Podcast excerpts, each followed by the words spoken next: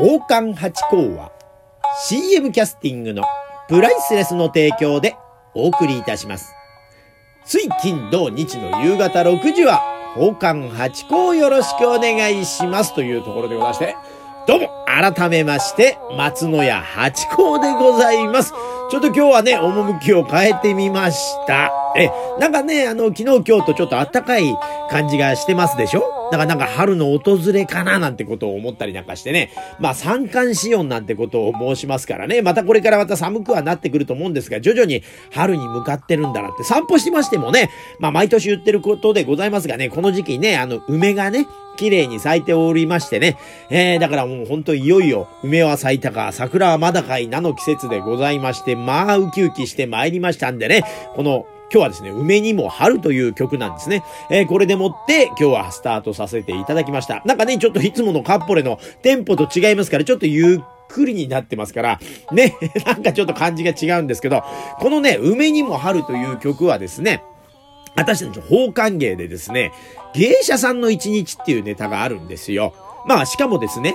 売れない芸者さんの一日というネタなんですよ。まあね、お客様とね、あのー、お座敷行ってますと、まあ初めての方なんてのはね、なかなか、えー、芸者さんってのはどういう生活してんのって質問が多いんですね。えー、そんなことからできたネタだと思うんですけれども、えー、本当に芸者さんがどんな風に一日暮らしてるかっていうのを、まあ面白おかしく、えー、この曲に乗せてやらせていただいてるってんでね、えー、これがまたあのー、うちの師匠がまあ得意でよくやられてる曲なんですが、私もね、えー、現代版なんてことで少し変えながら、でもまだまだね、ちょっと過渡期というか、まだまだ難しいところで、もっと師匠の、その、名人芸を超える何か新しいことがないかというんで試行錯誤してるところなんで、またあの、もしかしたら、えー、寄席でも勉強させていただくことがあるかもしれませんし、まあ、イベントでもね、あの、やらせていただくことがあると思いますね。今後また、楽しみにしていただければと思ったりなんかいたします。いやー、今週はですね、いろいろありましたね。まずはですね、桂真治一問会というのがありました。これ毎年というか、まあ年に2回ぐらいやってますね。いやー、この会がまあ私もまあ楽しみで。で、今回も浅草園芸ホールの2階、浅草ね、あのロックというあの繁華街ありますよね。あそこの2階の東洋館で元フランス座のストリップ劇場で、やってきましたがね、やっぱ一問会ってら本当に最高ですよ。もう本当にもうなんつうんですか、もう家族に入れていただいているようなあ感じでございましてね、もう本当に仲良くてみんなが。で、また師匠がいらっしゃると、まあニコニコニコニコされてみんなが師匠中心にニコニコニコニコしてお客さんもニコニコニコニコで本当にハッピーな会で多分ね、あんな会ってなかなかないんじゃないですかね。いやー本当にみんなが師匠大好きってあんなこんなベクトルが師匠に行ってね、向かってる、えー、帰ったらないんじゃないかなと思って、私も出させていただいて、本当に毎回楽しみに。して行ってきまして。まあ順番がね、トントントンと変わるは変わるんですが、まあどうやら私の位置はだんだん決まってきましたね。4番目ぐらいがだいたい定位置になってきたんじゃないですかね。今ね、あの、桂新実師匠の一問っていうのは今、私入れさせていただいて9人いるんですね。え、だから最初に前座さんから始まって、えー、私、今回は新右衛門師匠が、あ決めましてね。えー、だから3人来て、私が来て、また3人来て、えー、中入りがあって、また3人という形でですね、いい流れができてきているということでございまして、いや、なんかあの、会自体ももう本当にね、やっぱり、あの、東洋館さんが、まあ、時間が結構厳守なんで、お尻の時間がね、えー、ですからもうトントントンとやんないと時間がなくなっちゃうんですが、まあ、これもう本当に皆さん時間いっぱい楽しく、それでもってこう、まあね、あの、寄せほどはこう、時間を厳守しなくてもいいみたいな、えー、空気もあって、だから伸び伸びと皆さんやってらっしゃって、本当面白くてですね、また、その、最後にやっぱ打ち上げと言いましょうか。あの、師匠が連れてってくださるんですよ、食事会。で、みんなでワイワイどんちゃんどんちゃんやりまして、じゃあ帰ろうかって帰ってね。いや、まあ本当に幸せな一日でございまして、だから次の日にね、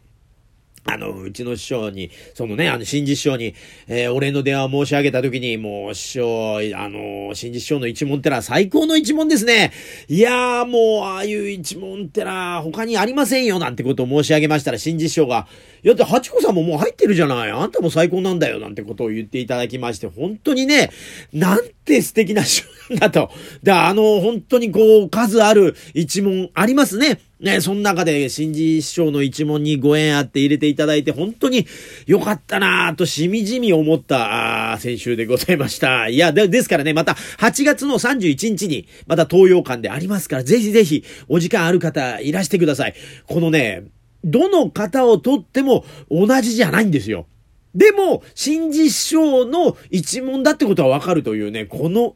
緩いけれども、枠があるという、このね、空気を感じていただきたい。だから必ず、どの、えー、兄さんとか師匠であれで、あの、必ずハマる方いらっしゃると思います。こんな回ない、ないと思いますんで、ぜひぜひいらしてくださいまし、というところでございまして。そしてね、えっ、ー、と、2月のね、2、3、4と、えー、浅草の下流会は、お化けと言いましてね、節分の時期でございましょ鬼は外、福は内の。その時期にですね、下流会というのは仮装してましてね、まあ、今回は、えー、七太郎姉さん、七助兄さん、えー、あずは姉さん、そして久姉さん。この三方が芸語、あ、三方じゃない、えー、さ、えー、三人と一方ね、あの、久姉さんだけはお一人で回って、まあ仮装しながら演芸をするという。で、あとは、えー、皆さん仮装だけをして、まあ回ってお釈をするという、まあ芸者衆の格好じゃない失礼でもってお座敷に出るというのがありまして、イベントで、まあ今回、今年もね、えー、徐々に復活してきて、コロナでやっぱりね、あの、大々的にはできませんで、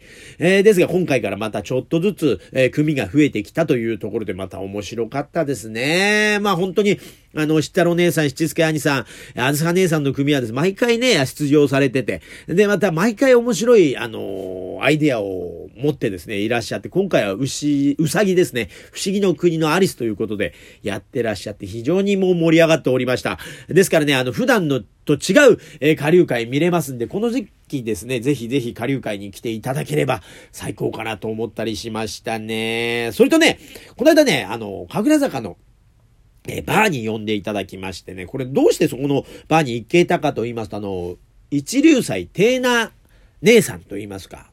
えー、先生と言いましょうかね。あの二つ目さんのお姉さんがいらっしゃるんですよ。講談の。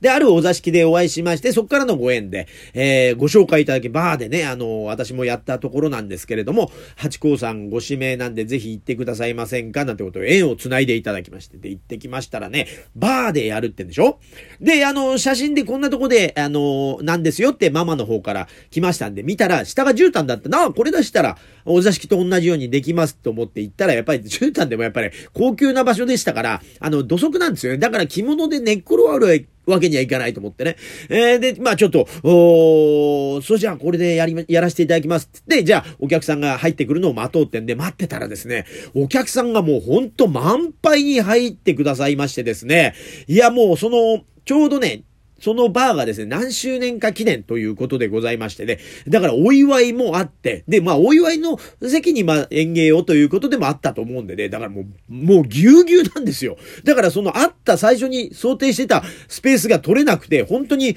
畳半畳というところで。で、まあ座ることもできずですんで、ソファーを用意し、ソファーというか、なんていうの、丸椅子バーに、あの、接待する方がね、えー、座るような丸椅子、その上に、まあ、正座しながら、そして、えー、まあ、踊るときは、まあ、ちょっと降りてということでですね、本当畳半畳ないぐらいのスペースでやらせていただいて、本当にこう、ゼロメートルっていうか、手を、あら、さっさっさって手伸ばすという、お客様に確実に、あの、顔に当たってしまうという距離でやらせていただきましたが、やっぱもう皆さんね、あの、奉還がどんなものかっていうのを、やっぱそのママとかがですね、よく先に説明してくくださってたんですね。まあもう楽しみにしてましたって方ばっかりだったんで、非常にいい空気の中、活かしていただきまして、またタレントの方とかもいらっしゃってて、いや、緊張感ありました。だからね、あの、何度も噛みましたね。